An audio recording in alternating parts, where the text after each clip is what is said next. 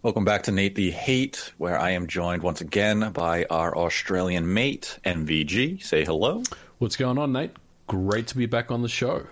It's always great to have you. And today we have a pretty deep topic to dive into, and it's definitely been a topic that's it's been hot this week because everyone's curious as what's going to happen to E3 later this year. We've had GDC canceled, we've had Taipei games canceled, we have numerous events. Even today, Twitch Amsterdam was canceled, and now E3 and the ESA are in, you know, they're in the target. And early this week, ESA put out a statement concerning the situation where they said everyone is watching the situation very closely. We will continue to be vigilant as our first priority is the health, wellness, and safety of all of our exhibitors and attendees. Given what we know at this time, we are moving ahead full speed with E3 2020 planning. Exhibit and registration sales are on track for an exciting show in June. So that came out, and people say, well, we have three months. Really nothing to worry about. But the situation changed drastically come Wednesday when Los Angeles declared a state of emergency. And the ESA came out and they put out a new statement where they said, the health and safety of our attendees, exhibitors, partners, and staff is our top priority while the ESA continues to plan for a safe and successful E3 show June 9th through 11th of 2020, we are monitoring and evaluating the situation daily. Now, those two statements, you know, they're very different in tone, very different in overall delivery. And but it maintains the core focus of we're taking it day by day. And then just yesterday, another another devastating hit came to the ESA and E3 when I am 8-bit went to Twitter and made the announcement that they are resigning as creative directors of E3. And you know, the tone of their overall message was negative. It did not sound like they left on good terms. The ESA put out a statement saying they thanked I am 8-bit for their contributions and that they're still excited about E3. All of this is very concerning to say the least. And what are your first thoughts on the state of E3 2020 given these recent developments? I think um, it's in a lot of trouble, Nate. You know, based on everything you just said.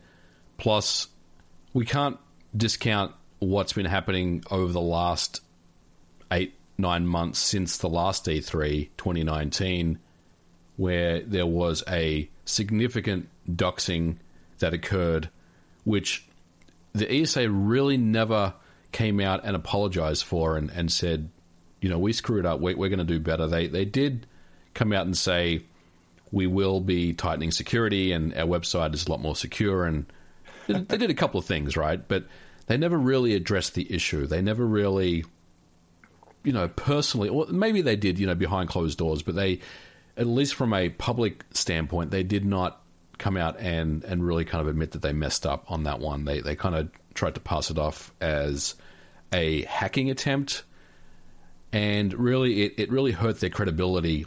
And a lot of people, a lot of media people, are still very unhappy about that and, and the way that that was handled. So they kind of came out of that with a lot of bruises, and and kind of in January there was talk about you know E3 is coming coming 2020. It's and they you know the ESA started their marketing for E3 2020, and I remember back then, you know, people like Jason Schreier were were talking about how E3 was in its worst shape that it's ever been in. Last year was half empty, and you know there was a lot of disappointment, you know, from from last year's show. Which incidentally I attended last year as well, so I've got some I've got my own thoughts on on the show. But and then we had Sony, you know, pull out of out of E3, completely unrelated to the the events of of this week with I am 8-bit and the state of emergency that was that was announced. But Sony decided that they would no longer be attending E3 this year for their own reasons, and I think their reasons were quite valid in that they want to do things their own way, which is totally fine. And then we had uh, Geoff Keighley, you know, throw his ring in and say he's not going to be attending either. He's not going to be doing his thing. Now, Keighley's a hype man, so does it really matter if Keighley's there or not? Not really. I mean, it doesn't really. I don't think it hurts the show from, you know, the way the the show w- would be run from an agenda standpoint, but it does from a credibility standpoint ask okay. questions about well, why why is he pulling out? You know, and I think to your point, like I, I am eight bit. I think there was some some personal issues there that we'll probably never really understand or, or hear about about why. So even before this week, E3 was kind of I don't want to say on life support because it's been a show that's been going on for 25 years and they've gone through a lot of things over the years. It's not always been in LA, they've had it in other places. And, you know, every year there's always going to be a significant amount of of things to be done in order to mount another show, and I think this year is no different. But this week, now obviously with I am 8 bit removing themselves out of the equation, and we're what three months before the show starts. I mean, that's that's hardly any time at all in order to to pivot and, and change direction quickly and attempt to get a new creative director on board in order to kind of get the show going. And I, I think honestly, Nate, I, I think that everyone's kind of expecting E3 to, or the ESA to cancel E3 this year, and I would agree. I, I think that I think that the right move for E3 2020 is is to is to cancel it for this year. I'm not saying it needs to go away completely. I think there's definitely, and we can talk about it here shortly, but there's definitely some things we can do later, or they can do later, to you know to, to, become relevant again to, to bring the show back to where it needs to be. But I do think that this year is is just not looking good for the show, and I, I think the right thing to do is to cancel the show, considering there has been a lot of other cancellations of other you know shows, not not as big as E3, but a lot of shows throughout the country and indeed throughout the world. So I think yeah, let's let's get it cancelled and and the ESA should really regroup and think about what, what the next move is. Yeah, I absolutely agree with you there. Because right now it seems like it's just a snowballing effect for the ESA and E3. And it started last year with like the doxing situation. And then it turns into, like, as you mentioned, Geoff Keighley pulling out. Now I am 8 bit as creative directors. It just seems like there's really, there's been no positive momentum for E3 2020 over those last few months. And if I'm a journalist who was doxxed due to the ESA's incompetence, I have to stop and wonder to myself right now this was a company or an organization who didn't care about my security. What part of the situ- ongoing situation right now makes me think that they actually care about my health? Right. Like, I have to put that, you know, that's definitely a question I'd, I'd have in the back of my mind.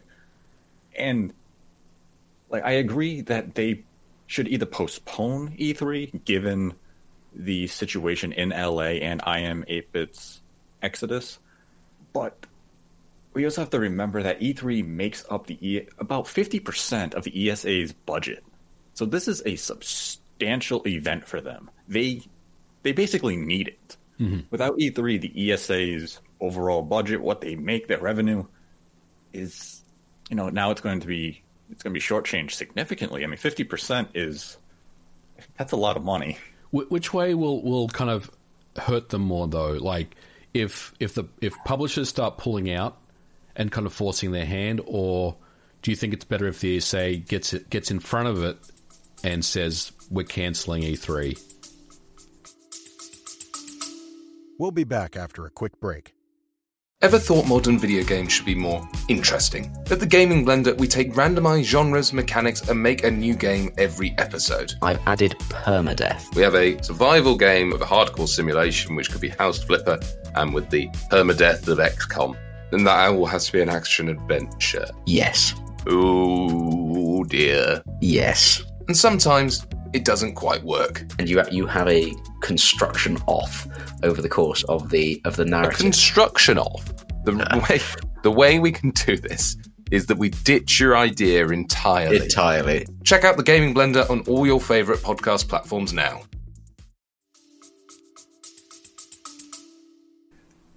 I think if if the ESA comes out first and they say we're canceling E3,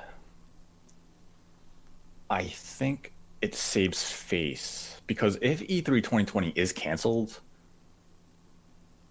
by the ESA first, and they say, you know, we're reevaluating our situation, we're going to talk with publishers, we're going to talk to members of the media like Geoff Keighley, so we can come up with a new focus, and we're going to basically rebrand and relaunch ourselves in 2021. That looks good for the industry.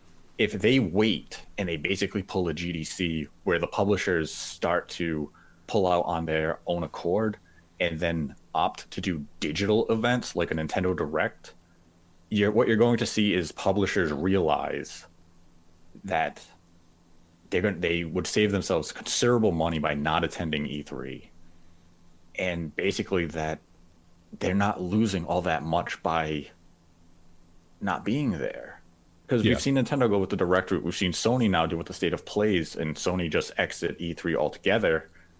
Is that if E3 is canceled due to the publisher withdrawal, I think that would almost seal the deal or seal the door on E3 as a whole. I think you'll see a lot of publishers shift to that Nintendo Direct style conference, and then they're going to realize the cost savings and that there's really no reason to go back to E3 as it is today. Mm-hmm. What, Because what you- about the um, what about the the meetings that go on? So there's the there's the Right. fan stuff, there's the the direct style stuff where the the announcements are made, but at at things like GDC and E3, there's a lot of business meetings that go on. There's a lot of deals that get done. There's a lot of contracts that get signed. Um, if you talk to any publisher, they will they would most likely be booked solid for the entire event with with meetings for for different things. What about those types of things? How how do those things get get kind of mitigated or or how, do those things occur if a show like E3 doesn't doesn't exist in in 2020? See, that's that's a difficult question because one thing I don't think a lot of people re- really factor in is really, as you put it, like the grand scale that E3 is. Like a lot of us, especially like people listening, the fans, they want to see the announcements, they want to see those conferences, but behind the scenes, as you said, that's where the publishers and developers they're meeting, they're signing deals, and if E3 does not exist the way I see that impacting those type of situations, basically, I think there would need to be a an industry replacement of sorts. It'd have to almost return to just maybe its trade show roots, Yeah. where it's no longer that fan spectacle that they've been turning it into, where it's just basically a goes back to like kind of what GDC still is. It's where professionals get to network. It's where I get to meet with you know, if I'm an independent developer, I get to meet with publisher Y and say, this is a project I'm working on. They express interest. I networked with them. Now, maybe, you know, I take some business cards. We get in contact over email. We book a meeting with each other at a later date where either I fly to them, they fly to me, and then we hash out a deal with E3 possibly becoming irrelevant due to the events that are transpiring. Maybe we see GDC take over that type of role in terms of networking. Mm-hmm.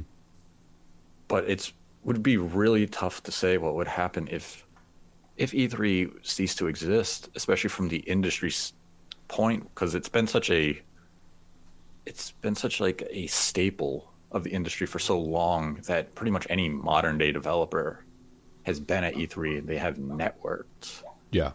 and we've seen some of it appear on Twitter. Some publishers and even developers were expressing their concerns about what could happen if E3 did cease to exist and how they would be affected by the lack of networking opportunities. And I mean, GDC's cancellation this year has definitely hurt some publishers' bottom lines where they were hoping to meet with developers or, or even meet with console manufacturers to find out maybe next gen plans, sign deals. Because I mean, we know Sony and Microsoft have been out there signing, you know, indie studios for maybe an exclusive game release or even an acquisition. Now, those type of talks would have been, you know, hindered by not having GDC, and they could be further hindered if an E3 does not take place. Yeah. If you were the head of the the ESA, Nate, and you were you were sitting in your uh, office today, wondering where where things should go, what would you do? Would you cancel E3 for 2020, knowing that, knowing that, and this is important, knowing that if you did cancel it, that the pressure to bring it back for 2021 and the resistance that potentially would occur because everyone's moved to the direct style of pre-recorded you know live streams or, or whatever they've, done would really take over this year. And you know do you worry that or maybe maybe that's the way that Nintendo, Microsoft, Sony are going to continue to do things and there's no real reason to have the show anymore I think that I think that's my biggest thing with E3 right now is that I feel like if they pull out then they're really worried whether they'll be able to bring it back where they'll get the support Right. of, of the companies and bring it back for, for next year. So if you were if you were the the head honcho there at the ESA, what what would you do? That's a tough decision, and I do not envy the head of the ESA for having to make this type of decision because it's as you said. If I cancel it and the publishers and developers do go to a digital format like a Nintendo Direct and a State of Play and Microsoft's what do they call their Xbox thing? Oh, the I don't even um Yeah, it's so lackluster. I can't even recall what they actually name it. But if we see that a lot more from other companies, now I as ESA have to sit there and say, well, shit, they produced their own digital event. They reached out to their fans. They directly connected to the consumer, and it cost them a lot less than what we charge for a booth. And now I have to fear that they are real, that those companies are going to realize you don't need me anymore. Mm-hmm. And that's for any company, that's your biggest fear is when someone realizes I don't need your product anymore. I can reach out to more people without you and it's going to cost me a lot less. So I guess if I'm if I was the head of the ESA and my main mission is to prove relevancy of my event, I would have to sell the idea to the publishers that my event is one of the biggest expos in North America. That's also an international event where we have developers and fans coming in from Japan and Europe, Canada, Yeah. Mexico, where they get hands on time with your product, which your digital event cannot deliver. Now, the counter to that is we have PAX East, PAX West, PAX South, Tokyo Game Show, Gamescom. So, what makes E3 special? Mm-hmm. And if I'm the ESA head, I don't have an answer to that immediately yeah. because, like, where do you go? Yeah, I I think the show absolutely needs to evolve or die. You know, it's it's really it's at a point now where it's almost like its its hand has been forced because the the Sony thing and the Geoff Keighley thing and the doxing thing. I mean, all of those things were pretty significant events that that occurred, but they certainly weren't out out for the count. You know, there was no knockout punch there. All those the Sony one really really hurt them. I think. But yeah, Sony definitely put them in a daze. Geoff Keighley was like that jab. Then Sony came in with like a pretty heavy haymaker. Yeah. Now you're kind of wobbling. Yep. and now it kind of feels like is that final hit like is this the asteroid coming in Yeah. to make e3 extinct Right. So I think they have to really come up with with something but I don't think it's a difficult solution, you know. And I I think we're probably saying the same thing in that for me going back to the industry only event so let's let's take the fans out of it and there's probably going to be some people that listen to this that aren't going to like like what I say but you know get get the fans out of E3 because it was never really a fan show to begin with and offer you know a virtual ticket type of thing where it's like the the BlizzCon thing where you can you can kind of buy a virtual ticket and then you can basically live stream the entire show from many different you know um, angles of whatever you want to see there from the comfort of your own home while the actual business of the the industry trade show is going on at the event. I think that would really you know help the, the ESA get their credibility back, get get you know the publishers back on on, on track and uh, on board with, with with what they're trying to do. But unfortunately, I don't really see that happening because we the ESA has has kind of shown, especially in the last twelve months, that they want to move towards that. And I hate this word, but you know they want to they want to move to that YouTuber influencer type thing, where they they kind of invite you know these big influencers to to the show, and then have the, those people report on what's going on there and and you know you know rack up hundreds of thousands of views on, on their channels and and I don't really agree with that at all. I mean, I think E3 has always been an industry industry show, and I think it really needs to go back to that. You know, the, the time for the YouTuber, the the influencer, the Instagram person, they can be easily done at one of many other shows that are going on. You know, throughout the calendar year. It it really doesn't need to be this one. I think this one is is one that just needs to go back to basics. Get it back to the way the way it used to be, and and I I think that will really would really help their credibility in the, in the long run. Yeah, I agree with that. I would almost want to see the ESA possibly explore the idea of the E3 that we know in June. I mean, I remember when E3 used to be in May. Mhm.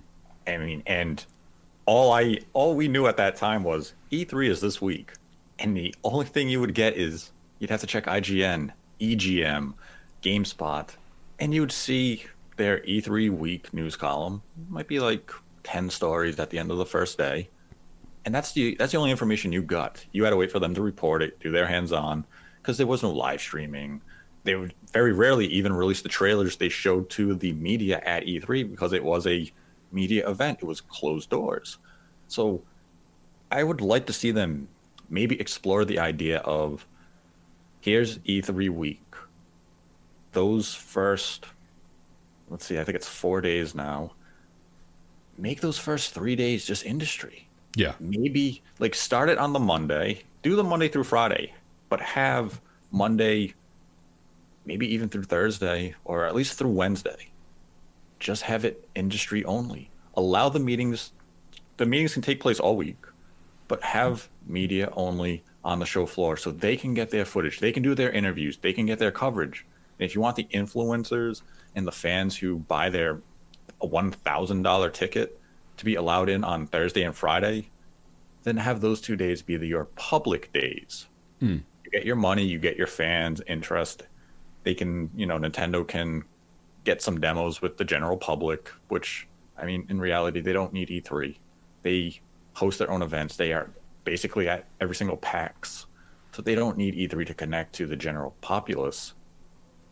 But, like, that's the only real solution I could see the ESA possibly considering if they want to, me, you know, mesh both. Because they put out that statement for E E3 2020 with the influencer and all the YouTube stuff. That basically they're trying to make it hip.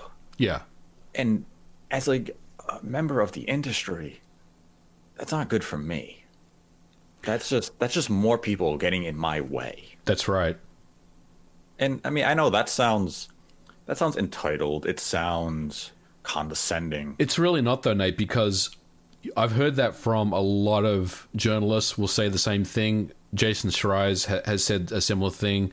Alana Pierce has has said the same thing. I mean, you know, I think the biggest frustration really is trying to get your business done at an event like that when there's literally thousands of public people there as well and it really makes things very difficult sometimes in order to get to get you know your job done because you're either being stopped while you're walking to the next meeting which is probably on the other side of the convention hall which so it's a good 5 to 7 minute walk anyway and then you know there's there's always going to be someone that's trying to you know get uh, an autograph or, or uh, a photo with, with with someone or so I think those things are absolutely real scenarios. So I don't think there's really any entitlement there. I think that's that's a, a source of frustration for some of the the media people that I've spoken to. Yeah, it definitely is. And I mean, some some may know this, many probably don't. But before E3 takes place, there is an, an event. It's called Judges Week, where select members of the media are shown some of the games that are present at E3 early so that they can get hands on time. They can already prepare previews and they can basically prepare the awards they're going to give out at E3. Now, this is a very exclusive list. It's limited, it's not open to a lot of people, it's mostly the bigger websites. So, like, even with the existence of Judges Week, it means the ESA and the E3 organizers recognize that the event is too cluttered. And basically, I mean, we can see, as I said, E3 accounts for 50% of their budget. At the end of the day, it's still about dollars. And the ESA is not going to give up profits if it means they're going to cut attendance from 66,000 to, let's say, I could see easily cut that in half if they were more strict on the media they allow in. Like they're not going to cut that. But we also have to remember that media is not charged for a badge. Mm-hmm. And they could easily, if I was the ESA head, I think I would actually evaluate that and say, we're not giving out free badges for media. If you want to send 25 people from your website, the badge is just for a round number, $100. It will cost you $2,500 to send the 25 people to E3, which previously cost you nothing. Yeah. So now, would there probably be pushback from websites if that type of policy was enacted? Yes, because now they have to budget that into their expenses. But, I mean, why should you? Why should it be free to you? Right. I mean, at the end of the day, it's still a trade show. To attend, it costs money. It it costs Nintendo money to make a booth there. I mean, I was just at PAX East. I was talking to numerous developers, and one of the developers volunteered information to me of how much it cost them to get a. I believe the dimensions of their booth was a 10 by 12. It cost them, just for PAX East, mm-hmm. $10,000.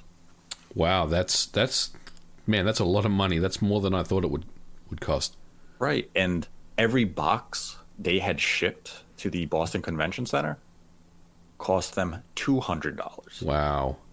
So they actually made the decision of we're not going to ship a lot of stuff to the center. We're going to see if we can just do local pickup at like a UPS store or we're going to ship it to like our hotel if we can because they they had a lot of boxes. Yeah. But like, I mean, it's a four day event. I understand. I understand the luxury of a PAX East and a PAX West, especially for like smaller developers, because you get to have, you know, fifty thousand fans come and demo your game, and that's exposure that is actually a lot better than what E3 provides, because E3, and I know people are going to disagree with this. When we talk about E3, what companies come to your mind? Uh, Sony, Microsoft, Nintendo, you know, the big players, um, Square Enix, Bethesda, all, Right. the, all the big boys, you know. you don't think about any of those mid-tier developers who have booths who are there meeting with media because E3 cannibalizes mm-hmm. every every company at E3 cannibalizes each other. And that's why you see Microsoft say we're going to have our event on Sunday. It's why you had Sony sometimes Microsoft and Sony would swap days it'd be Sunday for Microsoft, Monday Yeah. for Sony or vice versa and you always have Nintendo Tuesday morning they always try to find a time when no one is competing with them. Because come Tuesday afternoon or Tuesday morning, the second those doors open to the show floor, nobody has the spotlight on them anymore. Right, right. In, in some ways, the show's the show's kind of over, you know, because I mean, sure that there's there's some announcements that that occurred during those those days, but for the most part, everything that was meant to be unveiled has been unveiled, and really now it's you know let's let's get the public in there and and you know that's really about it. There's really not much else that happens after that. Obviously, there's the treehouse and and things where you get more of a hands-on look at some of the games that are being built. But yeah, I mean, at, at that point, it's really for the public. In, in so many ways, it's the show's almost over for, for the industry folks. Right. And that's the thing, like, for the public, they really just want to see the conferences. Everything else is for the industry folks. So, as the head of the ESA, I don't need the public there anymore. I just need to really broadcast, you know, those four or five conferences from the big players. Like Devolver Digital does their humorous little skit, which it doesn't. They could do that anytime. It doesn't need to be at E3. They just do it E3 week to take advantage of the publicity, and like that's where I think the ESA has to really evaluate the situation moving forward, and just say we can still put on the show for the public. Mm-hmm. We just maybe do that digital ticket, just just no more. If it's they can have, like you kind of see on Twitch, ESA can just have their own stream, where, unfortunately, they would kind of have to monopolize things a little more. Where if they're going to have interviews with developers or publishers, you have to pay that ten, you know, that ten bucks a day Right. to see those events because you know obviously nintendo is still going to put their direct on youtube because in all reality it has nothing to do with e3 it's just the timing. Yeah. and they like to call it their e3 direct. Sony's not there. Microsoft is actually off-site. Mm-hmm. so but if i'm square square's typically at e3 itself. Ea's off-site so it would really be if the esa wanted to do something more like that of we're going to talk to all these people it's $10 to watch it but then i guess you run into the another issue where if i'm the publisher what's stopping me from doing my own treehouse Yeah. Exactly.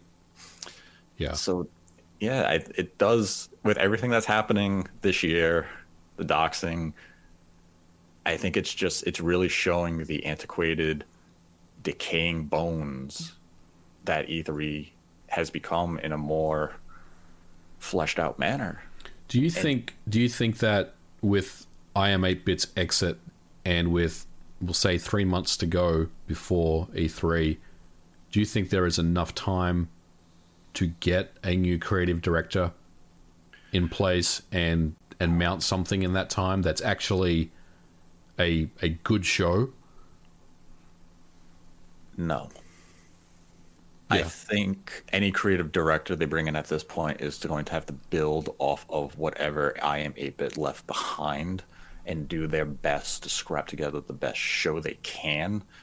But I think if E3 does happen, you're going to like a rushed any like any rushed product, be it a movie, video game, or anything, you're going to see those flaws if the show does go on. You're going to see where they did not have time to finish ideas, and it's like I wouldn't even. I would just revert to what E E3 2019 was and say this is the best we could do.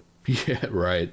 It's funny because when everything was going down in the in the media with LA County's announcement and E3's statement 2 days ago that it was business as usual on the same day I got an email from E3 saying, "Hey, don't forget to uh, to get registered for 2020." So it's almost, and I get it. It's it's an automated email, so you know, an automated email is an automated email, but it's just it's it's very bemusing to me that that all this is kind of going on at the same time because in in one way, the ESA is coming out in the press and saying we're monitoring the situation. So far, we haven't made any any decisions, but you know we'll we'll let everyone know what we decide.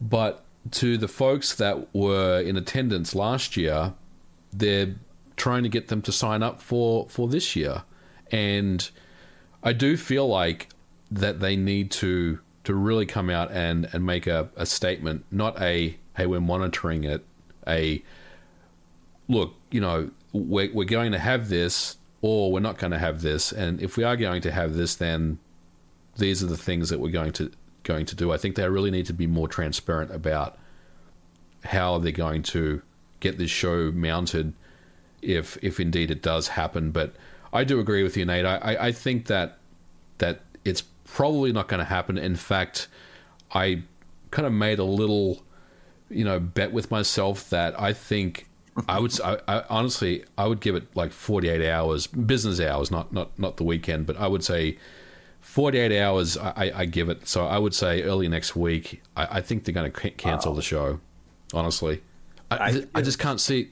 I just can't see any way that they could possibly have the show this year, given the situation. I think I'd give them until I give them until about the first or second week of April. I'd give them another month to salvage and evaluate everything happening, and then I could see them canceling it because in a month's time, like the situation with LA, maybe you know state of emergency is over, depending on how thorough cleaning and mm-hmm. everything goes on there. I, the only thing I could see that maybe could speed it up is if you have a company like Microsoft or Nintendo or even Square say, we are not having a show floor presence. Well, it goes back to what we, we were talking about, whether they get in front of it and and just right. cancel it and let all the publishers know, hey, let's let's get in a get in a room together and figure out how we can make it really good for next year and, and take the time to really plan out 2021 or wait for big name publishers to start dropping off like GDC and force their hand and look history will tell us maybe that's the way things will go but I also feel like we're on the verge, man. We're on the cusp of, of the ESA saying, you know what, we, we, we can't possibly have this this year, so we may as well just, you know, put a stop to it right now and, and regroup and, and think about the future. Right. Right. Like I think I could see them waiting just for one company to pull out, and then they're going to say, "Okay, we're getting ahead of it, done." Because you can't like GDC waited too long and it snowballed, where every company was out and GDC was still kind of sitting there, like, "No, it's still happening." And then I was like, "Oh, like no, we have to we have to kill it at the end of this week mm-hmm. because mm-hmm. now it has completely snowballed out of our control, and we basically we cannot spin this as a positive thing anymore because everyone's gone. And right now, E3 is still on that fine line of the trapeze. They're kind of like they're definitely leaning to fall. They're just waiting for that extra gust. And all it's going to take is just that one company, be it a Japanese or an American company, to say, we're not attending E3. Like I think if Sony came out right now, had they not done it back in January or had they not pulled out even last year, if Sony came out today and said we are not attending E3, I think the corporate suits at the ESA would be in panic mode and they'd be gathering and saying, "What do we do?" Because mm-hmm. now they'd be concerned. So it's definitely, I give them a month if nothing changes in the situation within North America, Japan, LA, if none of that changes, it's I definitely see E3 being canceled.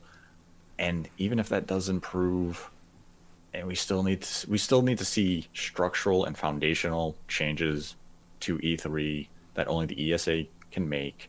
And from what we have seen from those memos early this year about making it influencer friendly, I don't see that going over well with a lot of the publishers because, like as we brought up earlier, it costs millions of dollars to go to E3 for these companies, and if they basically realize, which I'm sure is going through their corporate minds right now, I can host a digital event. We've seen Nintendo and Sony already do it. We can do that event. We can connect to our consumer directly at our terms it saves us a lot of money. We don't need E3 anymore. And influencers are not the answer. I know people love them. Yeah. But I mean, I don't go to YouTube or Twitter or Instagram and I see um, frat boy John with his, you know, with his hat saying, "Yo, e e fuel. It's good for you. I I rock gaming with this crap, and I'm like, yeah, I gotta buy some of that gamer fuel. That's cool. No, I sit there saying, like, come on, guy.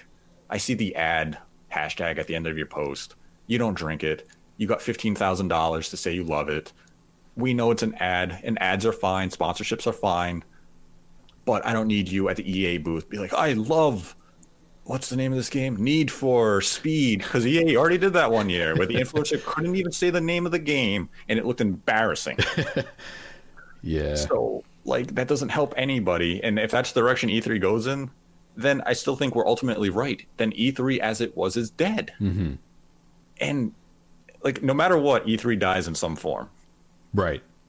It, it's not the Christmas of gaming anymore. It's either going to be commercialized to the point where they should just air it on Spike TV, which nobody would want, or you have to transition and revert back to what you used to be and just do an industry trade show, which it isn't right now. So it's dead as it is today, and it's going to go back to something that fans probably aren't going to be too enthused about because they're no longer the primary audience. Or you have to do the hybrid of we are E3 for five days. Hmm. Three or four of those days are just industry, and maybe 36 hours are open to the fans. And I mean, I think the fans will still hate that, even though they are given an opportunity, but I just don't see any direction that is a clear win for the ESA at this point. What about, and, and maybe this is the last question, but what about the scenario, Nate, where, you know, it, it's it's on as normal, but no one buys a ticket? Like a lot of the public just don't go because of the situation that's going on right now, where ticket sales are, let's say, one third of what they were last year, and there is, I won't say a significant loss being made, but there is a loss that has occurred on on the sales. Do you think that would have any impact on on how they would respond for next year? I'd want to say yes, but I think based on how the ESA has handled so many situations, I think they are arrogant and ignorant enough that they would just view it and say, well, LA had a state of emergency that scared people away. Mm-hmm. And can't say it's not a valid reason, but I could see them using that as a deflector instead of actually reflecting inward and saying, where are we failing? Because, I mean, that's that seems to be the company's or the organizer's biggest flaw is they're just not looking at themselves saying, where did we go wrong? They basically, like, even the doxing situation, as you said, they didn't even look at themselves and say, we failed you. It was, well, people try to hack us. Like, no, the file was open for anyone to access. Yeah. You didn't need to hack anything.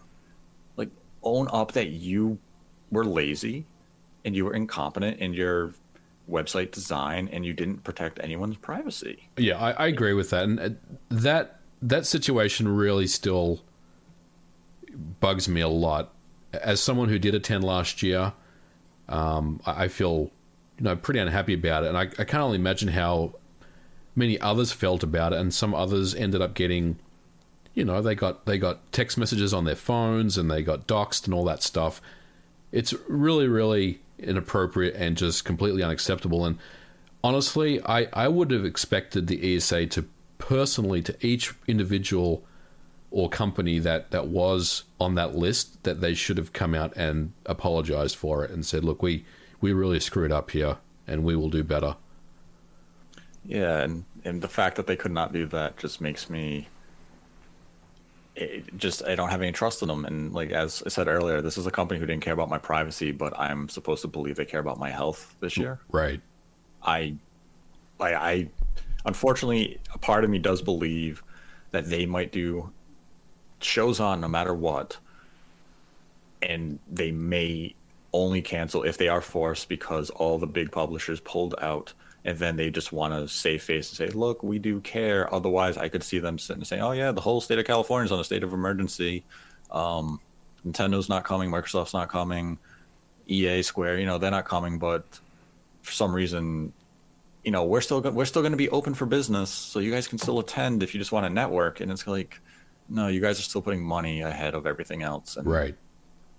that's it's really it's a messy situation. I really do think it's a no win for them, and some of it is it falls on this. They are so squarely to blame for Yeah. how the situation turned out. Like not with not with everything. I mean, it's some of this is you know it's nature. It's it's a virus. You can't you can't plan for that. You can't. That's not their fault. But they created a monster in what E3 had become with the doxing situation, their reluctance to adapt and evolve, their behind the scenes stuff that had Geoff Keighley cringe. And as you said, Geoff Keighley is a hype man. He is a this may not be the best terminology to use, but he is a man who will sell your product. He is a man for hire. Mm-hmm. And the fact that he is looking at whatever the ESA is doing behind the scenes and saying, I'm distancing myself from this. And now that I am 8 bit is also distancing themselves from it, really makes you wonder what horrendous idea is the ESA toying with for E E3 2020 Yeah, that and- caused and- to and I am 8-bit. I mean, they're they're just a. I'm not saying small, but they're they're a- a smaller manufacturer of retro games and controllers and you know all the kind of the throwback stuff, right? Like they they'll re- republish kind of old games on the Super NES again, and so you wonder, you know, it, to, for for them to step away from the situation you would be thinking that with an opportunity of a company like I'm 8-bit to basically run the the E3 show start to finish and manage it themselves, I mean anyone would be chomping at the bit to get that opportunity, especially a company like I am 8-bit and then for them to to step away in the way that they did, I think you're right. I think there's a lot there that that has occurred that we we don't know about and we probably never will. But I mean, for a company like I am 8-bit to step away really just is very, very telling to me that there is a lot more going on that we'll probably ever know about. Right. I mean, it'd be like, like the ESA knocking on one of our doors saying, "Hey, we want you to be, you know, we we want you guys to MC the Microsoft show." I mean, obviously, we you know jump at the opportunity, and I mean, I'd have to see some really disturbing stuff backstage to say I'm out, especially three months ahead of when it's supposed to happen. Like, it's either, I mean, I would say it's definitely not a budget thing because that would have been agreed upon well before they began work. So this is something that is currently happening, and hopefully we do find out exactly what their planning is. That's is scaring people away. Mm-hmm. I mean, it maybe it is just the influencer bit where it's just leaning too heavy into it, and it's like, no, guys, we're not. You know, we're not being that that shill marketing you know nonsense we're not doing that with this type of show we're out or you know it could just be something far more severe and far more damaging. But Yep.